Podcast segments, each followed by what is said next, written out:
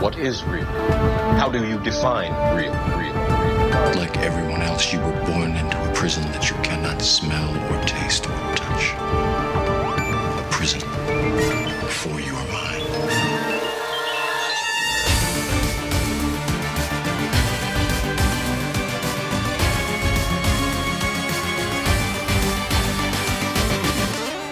The Fashion Matrix Podcast with Pablo Mentor. Wake up and be free. Fuck it. Mm, creo que ya empezó. Sí, ya empezó. ¡Ah! ¿Qué pedo, compita? Bienvenido otra vez a la puta que te parió. a la Matrix de la moda o la Fashion Matrix. Wow, donde ¿qué es realidad? ¿Cómo defines realidad? ¿Qué pedo, güey? ¿Cómo estás? Bienvenido Brian Casella otra vez a The Fashion Matrix. Aquí lo tenemos, de vuelta, en español. No, gracias, Pablito, por la invitación. La verdad que la vida ha sido muy generosa conmigo. Viste, la verdad que acá repiola, acá, viste, todo re bien y no, bueno. El Pablito es muy macanuti. Sí, claro que sí. No, quería hablar de contigo algo que, que lo veo aquí en Estados Unidos y quiero saber tu input, tu posición y tu, tu, tu opinión acerca de eso, siendo argentino y al mismo tiempo siendo americano o whatever the fuck, como mierda lo quieras llamar porque vamos a hablar de identidad. Vamos a hacer un juego de roles. ¿Te animas? Sí, claro que me animo.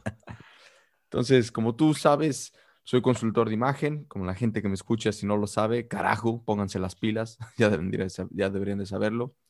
Pero algo mucho más allá. He logrado profundizar mi trabajo y mi mensaje que realmente tiene que ver con la conciencia de quiénes somos. Y algo que veo aquí en Estados Unidos es, pues, con la gente latina, ¿no? Con, los latinos veo que están un poco perdidos, como que no son ni de aquí, ni tampoco son de allá, y toman pues de todo un poco y acaban siendo una mezcla, a mi punto de vista, a mí, a mi parecer muy personal, me parece una, una mierda, por decirlo así.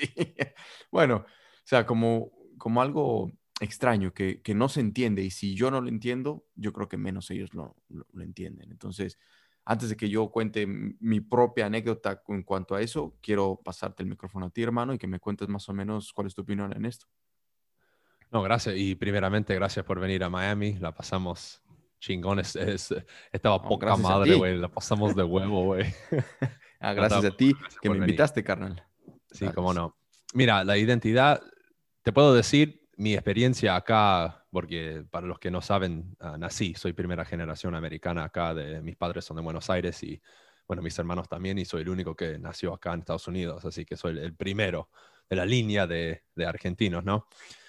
Y bueno, uh, lo que pasa acá, y me imagino que también eh, está presente en otras partes del mundo, cuando nos crecemos acá, tenemos como un, ¿cómo se puede decir? Como un clash así un golpe de, de, culturas. Tenés la cultura americana y después la cultura de tu país.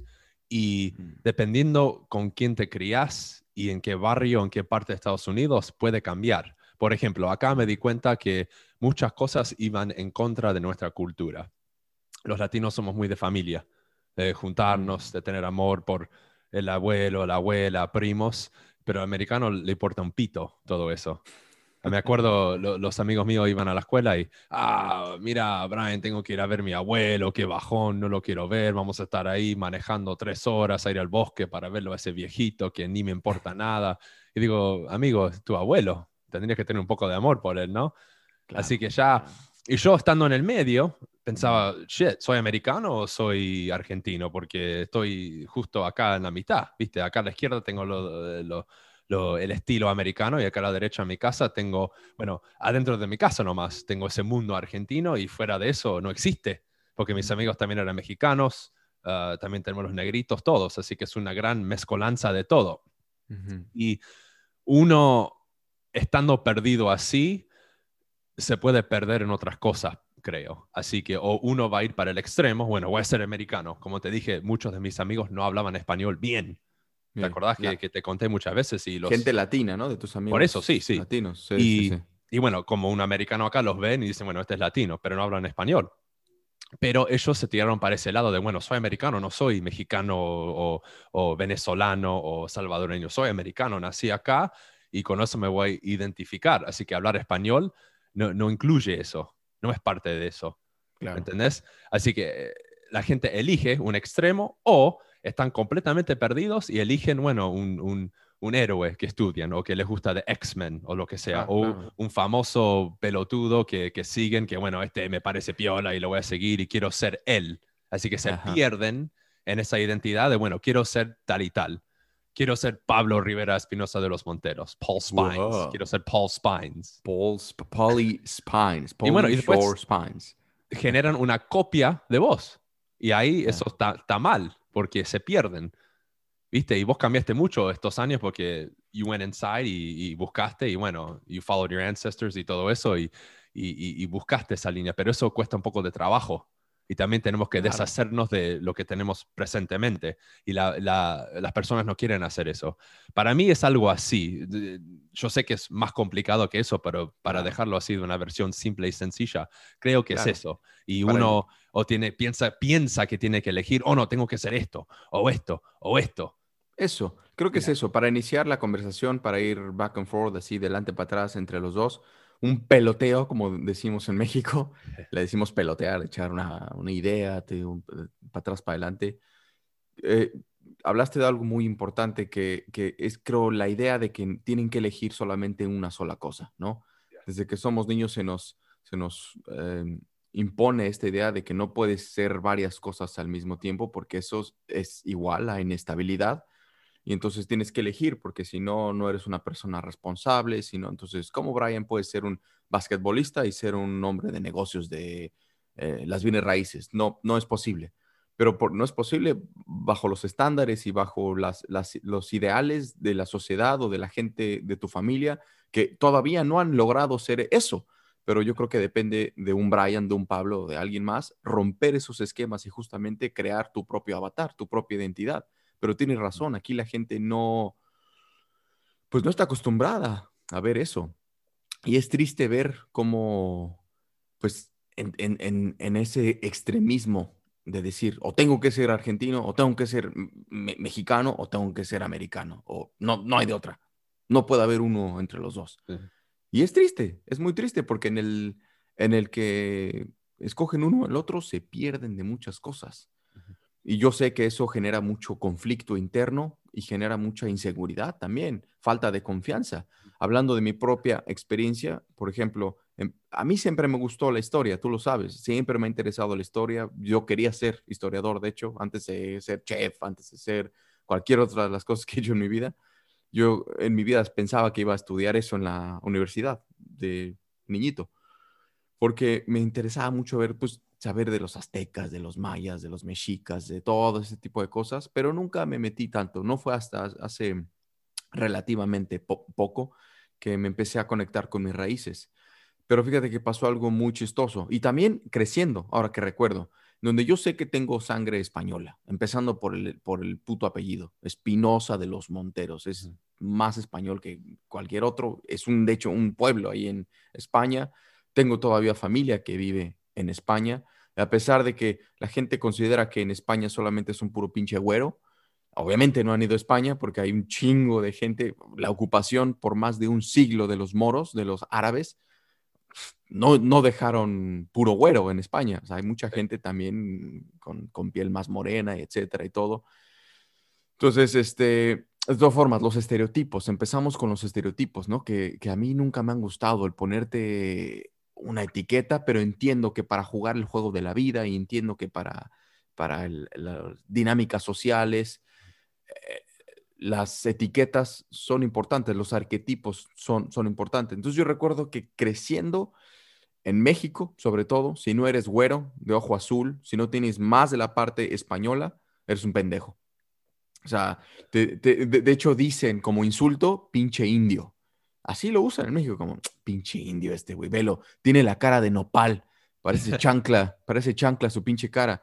Y está de la verga, porque yo crecí con esa idea, con ese idealismo, ¿no? De que, claro, sí, mientras más prieto, más moreno, pues de, de menor calidad, es un pobre diablo, es un pendejo, porque velo, vive, se pone chanclas y se pone guaraches en vez de usar unos zapatos de marca y todas esas cosas. Y, y- y así crecí. Entonces, pues obviamente yo no soy ni güero, ni alto, ni de ojo este, claro, ni nada, pero tristemente buscaba ese estereotipo, buscaba entrar y ser aceptado por los fresitas, los güeritas ahí que pues sí tenían a lo mejor más sangre europea. Eh, y era muy triste. Y entonces ahora que me conecté mucho con, con las raíces, al contrario, yo creo que si alguien me llegara a decir indio, estaría súper orgulloso, porque de, ahí- de ahí vienen más mis raíces. Pero fíjate que me pasó algo muy chistoso. No soy lo suficientemente indígena para los indígenas tampoco, para algunos. Entonces es un odio entre uno y el otro. Los güeritos no les gustan los indios y, y- y los hacen feo, los, los ven feo, pobres y todo. Y los indígenas tienen, no todos, pero hay un gran resentimiento ante la conquista, los españoles, los europeos, los blancos, ¿no? Entonces, cuando estoy o estuve estudiando con los indígenas, como que me veían como, pues este güey parece conquistador, porque si tú ves el estereotipo de los con conquistador, los conquistadores tienen el bigote así y todo, y se me quedan viendo feo, yo soy muy blanco para ellos cuando no soy blanco, y cuando estoy con los españoles y todo eso, no soy lo suficientemente español, tengo, me parezco más mexicano indígena. Entonces, eso es de- dentro de mi propia experiencia, lo que más o menos me imagino que han de sentir ustedes que son entre americanos y que son una mezcla de todo, porque aquí lo- algo que yo veo es que muchas personas de fuera de, Estados Unidos se quejan de que ustedes, los gringos, no tienen historia, que no tienen raíces, cuando yo pienso que sí, pero bueno, por eso te lo paso a ti para que más o menos ya cuentes tú tu propia historia y tus tu, tu propias anécdotas en cuanto a eso, en cuanto a ese bailoteo entre, bueno, no soy suficientemente argentino, bueno, no soy suficientemente gringo, no sé cómo fue. Así es, así es. No, boludo, a, a mí me quedaba lo mismo, porque de chico a, a los güeritos no era suficiente güerito y a los latinos no era suficiente latino, así que yo estaba en el medio también. Hasta me pasa hoy en día. Igual, Ándale, que no sí. te quieren incluir, o cuando les conviene, te quieren incluir. Oh, sí, este es latino. Como te expliqué de, de el gozo del asunto con eh, el equipo de básquet, bueno, este no es suficiente argentino, Ah, no lo sí. queremos poner en la selección porque es un güerito, es un gringo. Pero, viste, cuando les conviene, me quieren incluir. Viste, ahora que Claro. tengo éxito de, de negociante, eh, bueno, mira, este, este pibe que tiene raíces acá en Argentina, qué bien que le va. Así que a Con mí la me pareció gracioso eso. Ajá. Y el ejemplo que dijiste, para mí eso es por el mundo también. De, tengo amigos que son ah, chinitos y asiáticos y Ujú. el que tiene piel más morenito, sí, es un esclavo, trabaja ahí en la granja, no tiene estatus social, no tiene un centavo y no es nadie. Por eso ves acá los visores que usan los chinitos que se tapan la cara porque no quieren tocar el sol. No Ujú. quieren ser blanquitos, blanquitos, blanquitos para ser de la, la clase social más alta. Así es. Claro. Así que eso para mí es un veneno que ya no sé cuándo empezó, cómo surgió, pero está por todo el mundo. A mí, escucha, escucha esto.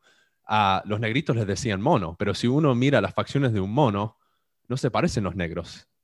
Para nada. Para mí agarraron eso para hacerlos quedar mal y cambiar, viste, e- esa identidad, porque se lo decían Claro. antes a los gringuitos. Porque si lo mirás y los comparás, tienen labios finitos, son más peludos, y los negritos no, no tienen mucho pelo corporal, digamos. Así que Sí. es funny cómo, cómo, cómo- cómo terminó eso, pero acá, eh, si uno no estudia por sí mismo y empieza a investigar o no sabe sus raíces, va a, a ir con la historia que nos contaron ahí en la escuela, que nosotros dos sabemos bien justamente que es- eso es un invento cambiado, manipulado como 99%. Así que la gente ya se cría con la ilusión, no, sé la historia, Pablo, ¿de qué me estás diciendo? Estudié todo en la escuela, tomé clases de historia, lo sé todo. Saben la versión de historia que querían los grandes, los que están en control. Así que para mí es una cosa hoy en día que uno tiene la opción, pero siempre y cuando uno se da cuenta que sí, no lo sabe todo. Así que eso Mm. ah, requiere que uno dé un paso para atrás de su ego o que piense, bueno, quizás no me enseñaron todo, porque nosotros dos no somos tan, eh, no puedo encontrar la palabra, giles de pensar que bueno, lo sabemos todo, no me puedes decir nada, no puedo aprender más, I know it all, soy, soy el jefe número uno, como el Trump dice, somos los mejores, ustedes lo saben, todos lo saben. Soy el más piola, el más chingón. Sí, no, no somos que- tan estrictos, tan cerrados, tal vez sería la palabra, ¿no? Yeah, yeah. Y es la re- responsabilidad de uno para, para encontrar esas cosas, pero para mí am, vemos un poco que están cambiando, porque ahora que tenemos eh, toda la información en línea, viste que vamos investigando en Ecosia y todos estas, estos sitios web afuera de, de Google, ah, que ese también es otra corporación que es más corrupta porquería. que... Claro, porque luego, ojo, sí. o- ojito, perdón que te interrumpa, pero claro, ojito, ¿eh? Ojito, ¿viste? Ojito. Es cuando la gente dice, güey, voy a investigar de la historia y se ponen a buscar en Google, pero ustedes no saben que Google está súper manipulado y te va a enseñar únicamente lo que ciertas personas detrás de Google te dejan ver. Entonces tú pe- estás pensando que estás estudiando la historia real en videos de YouTube o en Google cuando en realidad te muestran solamente una mierda, te muestran la narrativa que le conviene a ciertas personas, pero sí, hay otro dato curioso antes de que se me olvide, carnal, que qué bueno que lo mencionaste, lo de los changos y esas cosas. Fíjate que los pelirrojos, la gente pelirroja, blanca, ya sabes que son muy blancos, son los que tienen más el ADN similar al hombre neandertal. Y tú sabes que el hombre de ne- neandertal se, se perdió cuando llegó el Homo sapiens, ¿no? El neandertal era como el que más, entre comillas, se parece al, al chango. y son los pelirrojos, los blancos pelirrojos, los que tienen ese ADN que todavía hay en, su, en la genética. Así que Ah, es bueno. cierto lo que dijiste. Interesante, eso no sabía. Cool. Eh, Así que el canelo es... es un mono, es un chango. Carajo.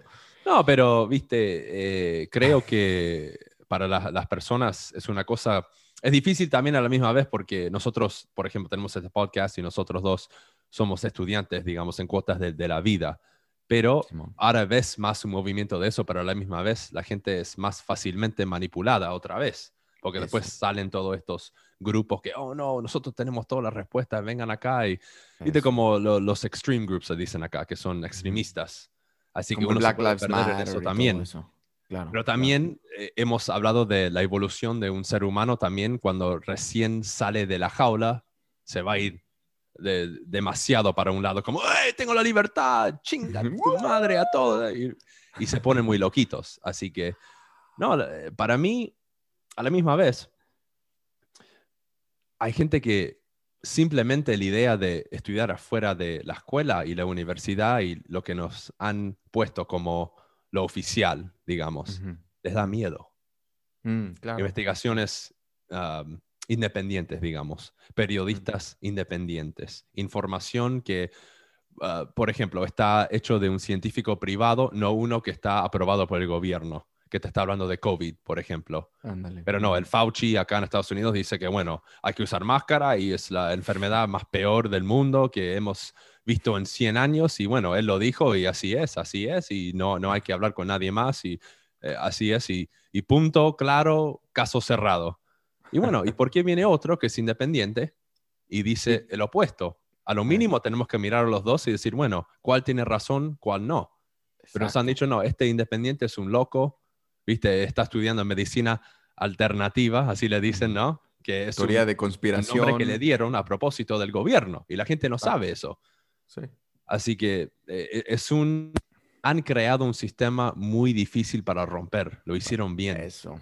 Simón. what I mean? Y es una cosa que ojalá en nuestra vida empiece a cambiar, pero quién sabe, porque esto es un, también un, un camino que si uno elige caminarlo, vas a estar muy solo y te, te vas a sentir Sí. solo y te, te vas a enfrentar con mucho, muchas críticas, te van a juzgar, te van a es mandar a la mierda y, y te digo, emocionalmente no va a ser fácil. Nosotros lo, lo- carajo, todos los días los vemos. La gente Lo nos vivimos ataca, día a día. mal de nosotros Sí. nuestra propia familia nos manda a la mierda, así que shit. Exacto, es, es- eso es muy claro, por- pero por supuesto. Oye, antes de que siga, solo quiero preguntarte, ¿en dónde está tu máscara? ¿Cómo? Vamos, este, ahí. En tu orto, querido. Carajo, hay que salvar vidas, estamos juntos en esto. ¡Vamos! ¡Ponte la máscara! Tapate la nariz y la boca. Tiene un poco de respeto, Pablo, por favor. Sí, tienes toda la razón. De hecho, por eso mi trabajo ahora se centra más en romper esquemas, ¿no? Y es algo que yo creo que hacemos, porque también tú, muy a tu manera, con tu conocimiento, lo que te dedicas es romper paradigmas de la gente que pensaba, oh, no, no puedo ser millonario, oh, no, no puedo ser exitoso siendo como soy. Y tú le dices, claro que puedes ser exitoso, hijo de puta, por supuesto, puedes ser lo que quieras. Diablos, hombre. y, y es algo que a mí me interesa mucho porque justamente el mainstream, o sea, el- ¿cómo decirlo en español? El, pues, lo popular, ¿no? La, la narrativa popular que te dicen los, lo- los medios, que te dicen las noticias, que te dice la publicidad, que te dice la gente famosa, muy famosa, este, pues está muy manipulado. Y es lo que siempre tú y yo decimos, la manipulación de la percepción. Siendo consultor de imagen, justamente aprendí eso, a manipular la percepción a través de estímulos, no solo de vestimenta, sino estímulos de todo, estímulos ah, auditivos, visuales, de olfato. Vaya, y, y es, es muy, pues, ¿cómo decirlo? Está cabrón, o sea, está maligno, es como, como una maldad detrás de esta manipulación de la narrativa. Entonces es obvio que mucha gente luego no entiende. A mí me preguntan mucho, oye, pero quiero conectar con mis raíces. Pablito, ¿cómo chingados le hago? Y porque no, no, no puede ni siquiera pensar en su, en su mente cómo le hago para conectar con mis raíces cuando yo lo veo facilísimo. Es, digo, es el- la chamba que ahora hago, el trabajo que ahora hago, pero sí es justamente romper esa identidad para, para forjar una nueva, ¿no? Y no, y no caer en la narrativa, no caer en, en las opiniones o no caer en el, en el, ¿cómo decir? En el molde que te dicen los demás. Porque eso es lo que ellos hicieron y eso está bien, pero pues yo creo que de ti depende, de nosotros depende, tenemos una responsabilidad de ser activos en, en- en- en ver quiénes somos. O sea, esto es activo. Yo día con día decido ser quien soy. No, no depende de nadie, no depende de Dios, no depende de, de la naturaleza, depende de mí, de las cosas que hago, pienso y digo, ¿no? Y eso es algo que, como dices, la gente le da miedo. ¿Por qué? Porque se nos ha manipulado tanto tiempo y, le- y- y les da miedo y creen que es imposible. Pero por eso yo siempre digo ahora, y también te quiero, quiero que hables de eso un poco, conectar con las raíces, yo creo que esa es la manera para salir hacia adelante. O sea, nosotros lo que estamos queriendo con lo que tú y yo hacemos es llevar a la gente a nuestro alrededor, que nuestro mensaje nos lleve hacia adelante, como sociedad, como individuos, ¿no? Que vamos, que avancemos más hacia arriba, ¿no? Que, nos elevemos y que avancemos, no nos quedemos como estancados en la mierda, como todo está mal, sí, bueno, pero hay que, hay que irnos para adelante, ponernos las pilas. Pero yo pienso que para poder lograr eso hay que ir hacia abajo.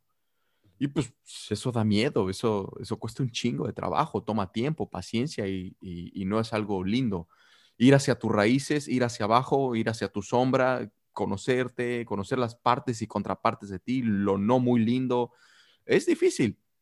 Y ahí fue donde ent- entonces, pues yo me confronté a mí mismo diciendo, bueno, fui un hijo de puta por mucho tiempo pensando que lo indígena es feo, cuando en realidad ahora es lo que más busco y lo que más quiero y lo que más Sí. quiero que la gente, en vez de estar buscando, por ejemplo, hablando de espiritualidad y de conectar con tu misión galáctica y toda esa mierda que la gente habla, Tu ascensión divina.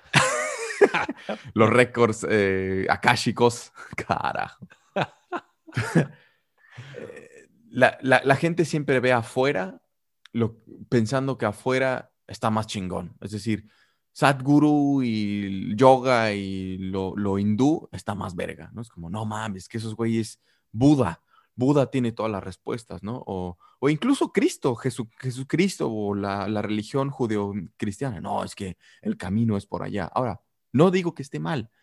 Tanto Buda como Yeshua, como Shiva, como todas estas per- personas en otros países, en otros continentes, dijeron cosas bien chingonas. Pero a mí me causa un conflicto ver a personas hacer a un lado sus propias raíces y decir, bueno, a mí me tocó ver el sol desde este pedacito de tierra. No significa que en China el sol sea diferente, los dos estamos hablando del mismo puto sol, pero ¿por qué te pierdes a ti mismo y pierdes tu propia historia por hacer, ah, ¿cómo decirlo? Por hacer mejor algo que está fuera de ti. O sea, algo como que no, es que estos son los chingones, cuando en realidad aquí también existieron tipos de Yeshuas, pues tipos de Jesús, tipos de Budas, aquí existieron, pero ¿cuántas veces has escuchado hablar de eso? Casi nunca, ¿no? Casi, casi nunca escuchamos de Seacatl Topilzin, casi nunca escuchamos de los toltecas, por ejemplo. Y, y a mí cuando empecé a aprender de eso dije, wow, o sea, aquí también había mucha sabiduría. No por eso significa que seamos mejores, Yeah. pero te da un poco de, pues, de raíces. Y eso te permite crecer más, porque dices, ay, cabrón, entonces no tengo que ser un hindú, no tengo que ser asiático para poder tener espiritualidad. Está bien si soy prieto, si soy indígena, si soy argentino, si soy... Está bien. En todas las culturas nativas, creo que yo he estudiado las culturas también, por ejemplo, de los gringos, bueno, de los güeros, de los hombres blancos, que son el druidi- los druidas y todo eso, y encuentro cosas muy similares. Pero pienso que la gente a huevo quiere buscar, no, no, no, tiene que ser los druidas, no, no, tiene que ser, no, no, espérate, busca tú en tu propia historia, con tu propia familia, con tus propios ancestros, ¿qué se dedicaban? ¿Cómo, la, cómo era la sabiduría con los mapuches en Argentina? ¿Cómo era la sabiduría con los nativos americanos de aquí de, de Norteamérica?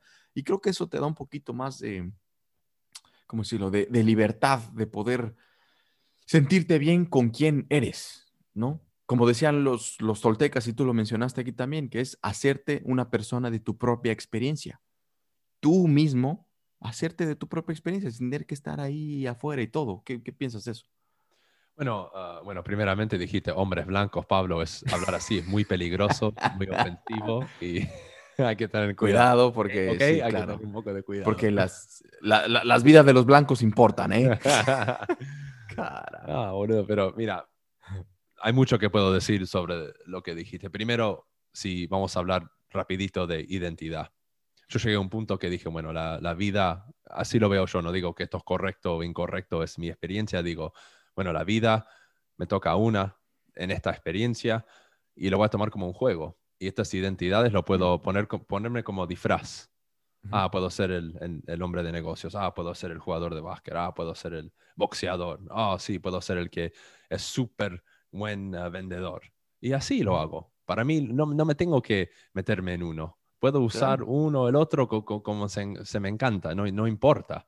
Porque ¿quién me dijo? ¿Quién, ¿Quién a nosotros nos dieron el manual de la vida? Así se vi- vive la vida correctamente. Nadie, nadie. Y así empecé a hacer eso y experimentar. Y dije, bueno, así vivo más sano, una vida sana. vivo más contento, ¿viste? Más, más positivo. Y, tengo un movimiento que es más natural, digamos, que me siento bien y sigo progresando y no me siento que estoy negativo, que la gente me está atacando. Vivo bien, vivo una vida que lo miro y digo, bueno, esto está bueno, esto me gusta y lo estoy disfrutando, ¿no? Claro. Ahora, con respecto a los raíces, para mí empezó con curiosidad, como tenemos Claro. de chicos, que se han matado a través de los años, ¿viste? El sistema nos mata. Y empecé hablando con mi mamá, hablando con mis abuelos, mi viejo, hey, tu papá, ¿quién era? ¿Cómo se llamaba? A ver las fotos de él, de los abuelos, de los bisabuelos. Y así empecé a investigar. También te dije que de chico, a los 12 años, me fui a, a- a Nueva York, Nueva York, y ahí vimos eh, el monumento que Ah, tienen para el primer barco que vino de Europa, sí, sí. y nuestro sí. apellido está ahí. Había dos que estaban en el barco con el apellido Casella, que eran Wow. de nuestra familia, que era de Italia. Y ver eso estuvo bueno, porque encontré los nombres, los escribí, se lo pasé a mi papá en ese entonces y empezó a investigar él. Hace, no sé, carajo, ya son como 20 años o más. Claro. Y empezamos a aprender un poco más. Y así empezó. No era que, bueno, tengo una conexión en el gobierno que buscó todos los récords de las personas. No, empezó así. Y así tienen que empezar las personas, porque cuando uno empieza a conectar con esas cosas, am, digamos, vos mismo te vas a, te vas a llevar a ese asunto un poco más. Digamos, cuando empecé a hacer eso, me metí más en mis raíces y en esas culturas de mis raíces. Era natural, no era como, ah, bueno, esta cultura es una mierda. No, lo miras y dices, bueno, este era mi abuelo, mi bisabuelo, trabajaba acá, vivía acá, bueno, esto fue la cultura, esto es lo que hacía en, en su vida diaria y, y- y te lleva y te emocionas y está bueno porque estás, Claro. no estás mirando la historia y aprendiendo la historia de que te enseñó el maestro en la escuela, es la historia de tu familia, de tus raíces. Claro. Está bueno y con eso uno se puede conectar y le da más pasión, le da más energía. A, a mí me siento hoy orgulloso porque de, de todas mi, mi- mis raíces y mis ancestros, soy el primero que más o menos rompió ese, ese esquema, como dijiste vos, de, bueno, nosotros somos inmigrantes, somos una mierda, no vamos a, a hacer nada, no vamos a tener éxito, vamos a vivir mordiendo el hueso, sin un peso y nos vamos a morir pobres. No, yo soy el Claro, primero claro. que hizo plata, tiene éxito y bueno, ahora mi apellido, mi nombre está conocido un poco Claro. en el mundo por lo que hice. Y yo sé que ellos están ah, celebrando. Bueno, muy bien, pibe, lo hiciste bien. Muy bien. Así que el primero casera en la familia que, que le da con todo, que, que tuvo un poco de éxito, vamos para adelante. Y eso para mí me da, me da energía y me da orgullo también. No de una manera mala, pero más, más No, sí, me, claro. me- me sube la vibra. ¿Me Y entendés? lo- Y, y- me y- siento y bien. Estoy, eh, estoy casi seguro de que todos tus ancestros también, que deben estar por ahí, están, "Eh, vamos, pibe. Tan ponga el huevo, hijo de puta. ¡Eh, carajo! Sí, sí, por supuesto. Oye, te tengo que interrumpir porque se está acabando la pila de esta pinche computadora.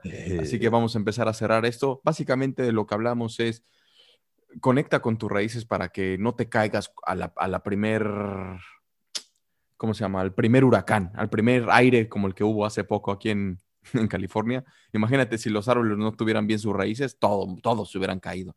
Entonces, el conectar con tus raíces te da una identidad más fuerte.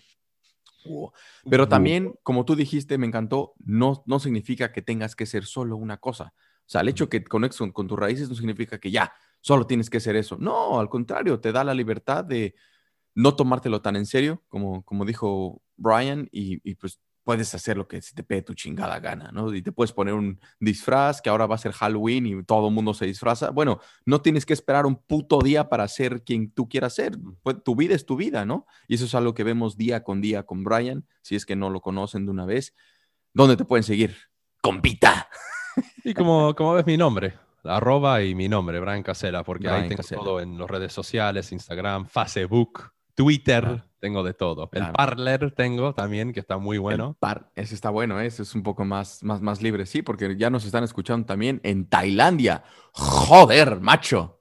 Está poca Uh. madre, güey. Está de huevos, güey. Fresita. ¿Qué pedo, güey? Vamos por unos lobuquis ahorita, güey, y pues ya que, acabe esto, ¿no? Está poca madre, vamos por un pomito, güey. Le estaba enseñando cómo hablan los fresas en México, así que. bueno, en fin, muchísimas gracias por estar aquí, carnal. Este, algo que quieras anunciar, algo que estés haciendo, ¿te vas a ir a Montana o algo? No, vos que vas a tener el evento, ¿no? De la naturaleza, de conectándose Ah, uno con sí. sus, sus raíces. Así es, así es. Qué bacanería es estar aquí en la naturaleza, ya tú sabes. Diga algo usted, primo Brian. sí, Pablito, tú sabes que lo que es aquí, disfrutando, coreando. Sí, vamos, eh, estoy planeando hacer un, un eventito contigo, por supuesto, también, aquí cerca en el Creek. Este, hay un, hay un lugarcito muy especial.